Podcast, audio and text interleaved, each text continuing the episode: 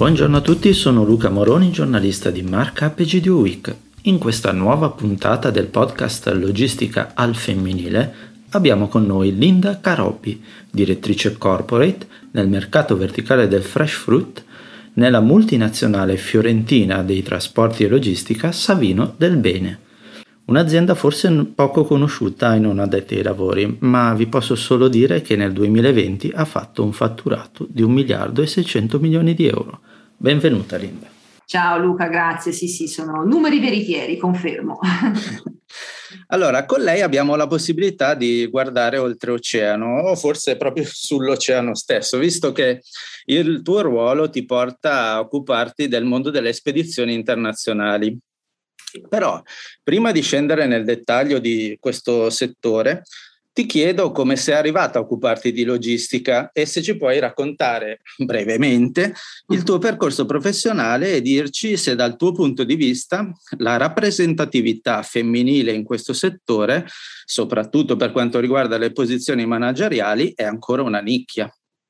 Allora, mm, grazie della domanda, mi fa piacere rispondere. Ci sono arrivata nel settore della logistica per puro caso, nel senso che subito dopo la laurea ho lavorato un anno in un'azienda di produzione di abbigliamento femminile e poi il mio CV è finito sulla scrivania del presidente della Savino del Bene, eh, ti parlo di vent'anni fa, io sono vent'anni che sono in Savino del Bene, e il presidente mi chiamò per un colloquio, perché a quei tempi li faceva lui, e io fui molto sincera e gli dissi, la sua azienda mi interessa molto, ma io non so che cos'è una spedizione.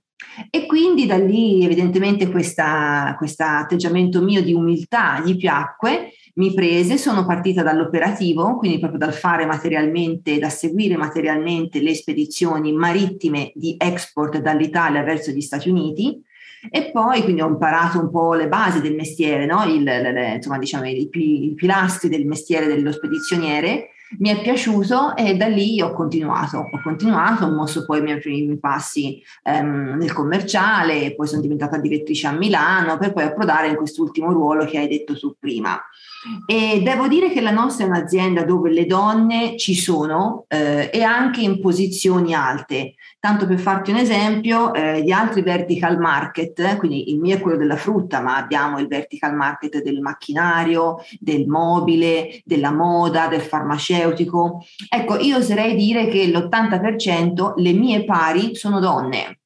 Quindi effettivamente in azienda c'è una bella attenzione eh, alla, alla, gender equality, se così vogliamo dire, per cui assolutamente sì. E, e vedo che mh, nel mondo stanno crescendo le donne all'interno della logistica. Forse abbiamo quella sensibilità in più che una, un, diciamo così, un'attività così strategica dal punto di vista eh, mondiale richiede per poter essere gestita adeguatamente. Chissà.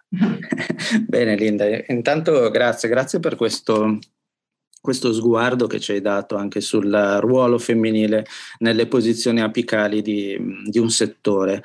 Eh, però allora andiamo un po' più nello specifico e eh, parliamo di un tema che è diventato stret, strettamente di attualità eh, dal, dal Covid in poi, e cioè cosa sta succedendo a livello internazionale ai trasporti perché eh, quello, che, quello, che, succede tra gli oceani eh, ha anche una ripercussione poi sull'economia locale.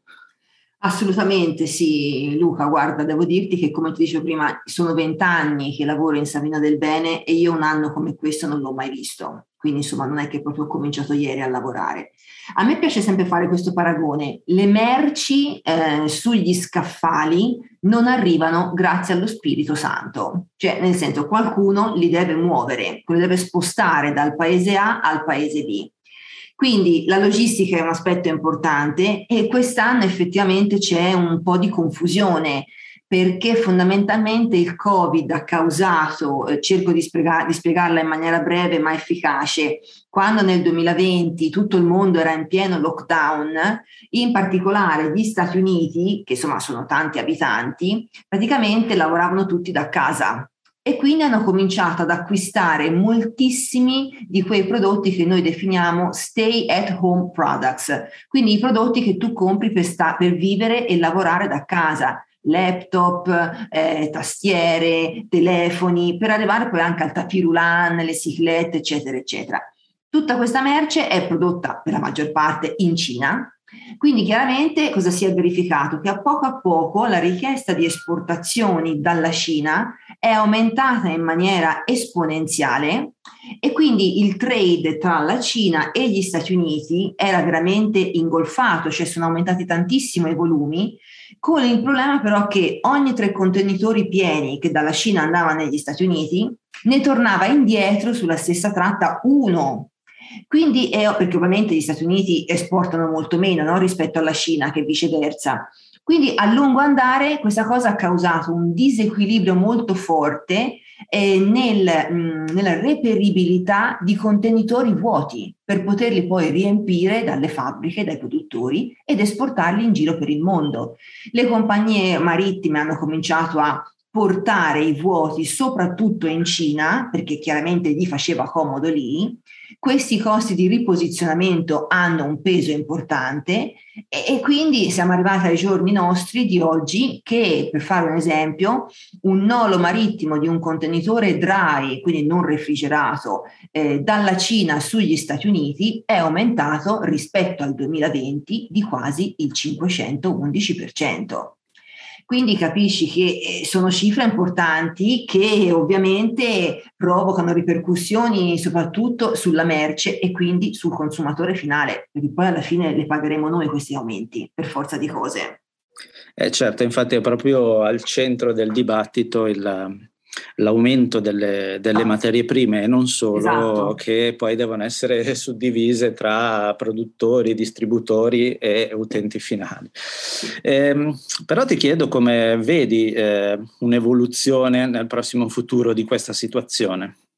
Eh, diciamo che il fulcro di questo caos, se così lo vogliamo chiamare, sono un po' gli Stati Uniti, nel senso che sono loro, è quello il paese ingolfato. E, e ehm, diciamo che il Covid è stato come un, eh, la goccia che ha fatto traboccare il fatto che gli Stati Uniti hanno dei problemi strutturali, cioè da anni non vengono fatti investimenti nelle, diciamo, nella logistica del, del, de, degli Stati Uniti, dell'America.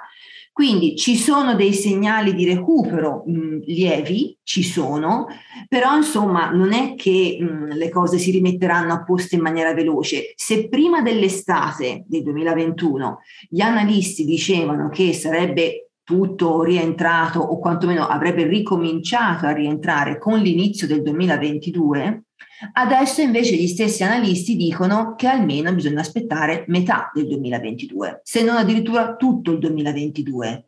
Ne fa conto che tuttora di fronte al porto di Los Angeles ci sono anche 30 o 40 navi che restano ferme in rada fino a 10-20 giorni perché non riescono a entrare nel porto per scaricare i contenitori. Quindi mancano gli autisti, scarseggia il personale, insomma è una situazione che si evolverà ma in maniera lenta, ancora è presto per dire stiamo tornando alla normalità, che comunque non sarà mai come prima.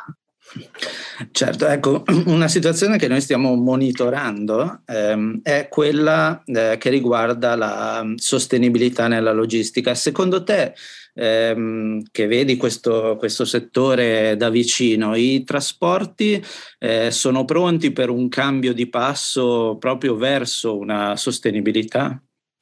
Allora, eh, se anche non lo sono, lo dovranno essere, perché comunque insomma, il tema della sostenibilità è un tema caldo che insomma, è evidente e sotto gli occhi di tutti. Diciamo che se uno spedizioniere come noi, che obiettivamente noi non abbiamo né navi né aerei di proprietà, e, ehm, quindi ciò che possiamo, dove possiamo impegnarci per la sostenibilità è cercare di stampare il meno possibile, eh, risparmiare sulla luce, sul riscaldamento, ovviamente sempre eh, mantenendo comunque le dovute condizioni per i dipendenti per poter lavorare in maniera adeguata sono soprattutto i vettori e i vettori marittimi in effetti ormai già da qualche anno si stanno sempre più orientando verso un tipo di carburante che dicono essere più sostenibile, quindi meno inquinante e anche le nuove navi che verranno, che sono, che, che, le stanno costruendo adesso, che saranno costruite, ovviamente si doteranno di un motore, lo dico, io lo dico in maniera simpatica, una sorta di marmitta catalitica, no? insomma un motore più, eh, più green, perché per forza mh, questa è la direzione in quanto tanto il commercio mondiale via nave non potrà mai sparire rappresenta l'80% del commercio mondiale, per cui come puoi pensare che sparisca? L'unica è trovare alternative più green. Certo, certo Linda. Ehm, io concludo queste, queste puntate di, di, questa serie dei podcast ehm, chiedendo un consiglio alla manager che sta parlando con me rivolto verso ragazze o donne che vogliono intraprendere una carriera in questo settore. Quindi lo chiedo anche a te, che consiglio puoi dare? Allora, ehm, è un mondo molto affascinante. Può sembrare spaventoso e può sembrare a prima vista poco adatto al gentil sesso. In realtà, come dicevo prima, ehm, è molto dinamico perché c'è sempre da imparare. E come appunto, insomma, io in 20 anni non ho mai visto una situazione del genere e ti mette comunque sempre alla prova con nuove sfide che ritengo le donne possano agevolmente accogliere ed anche sostenere, perché comunque hanno quella visione a volte un po' più eh, pragmatica, ma anche sensibile di alcune diciamo, problematiche che si possono verificare nel settore. Quindi, insomma, la logistica è, secondo me, e non soltanto secondo me, è il nuovo settore in cui investire da un punto di vista di fare anche un corso universitario, un master, eccetera, eccetera. Ben vengano le donne in questo settore. Bene Linda, io ti ringrazio di aver partecipato a questa puntata eh, secondo me questo, questo, settore è da tenere sotto controllo e vedere un po' l'anno prossimo come, come si evolverà e quindi ti chiamerò presto per A fare il punto della situazione. Ciao grazie, Linda, grazie. Ciao, ciao, ciao, ciao.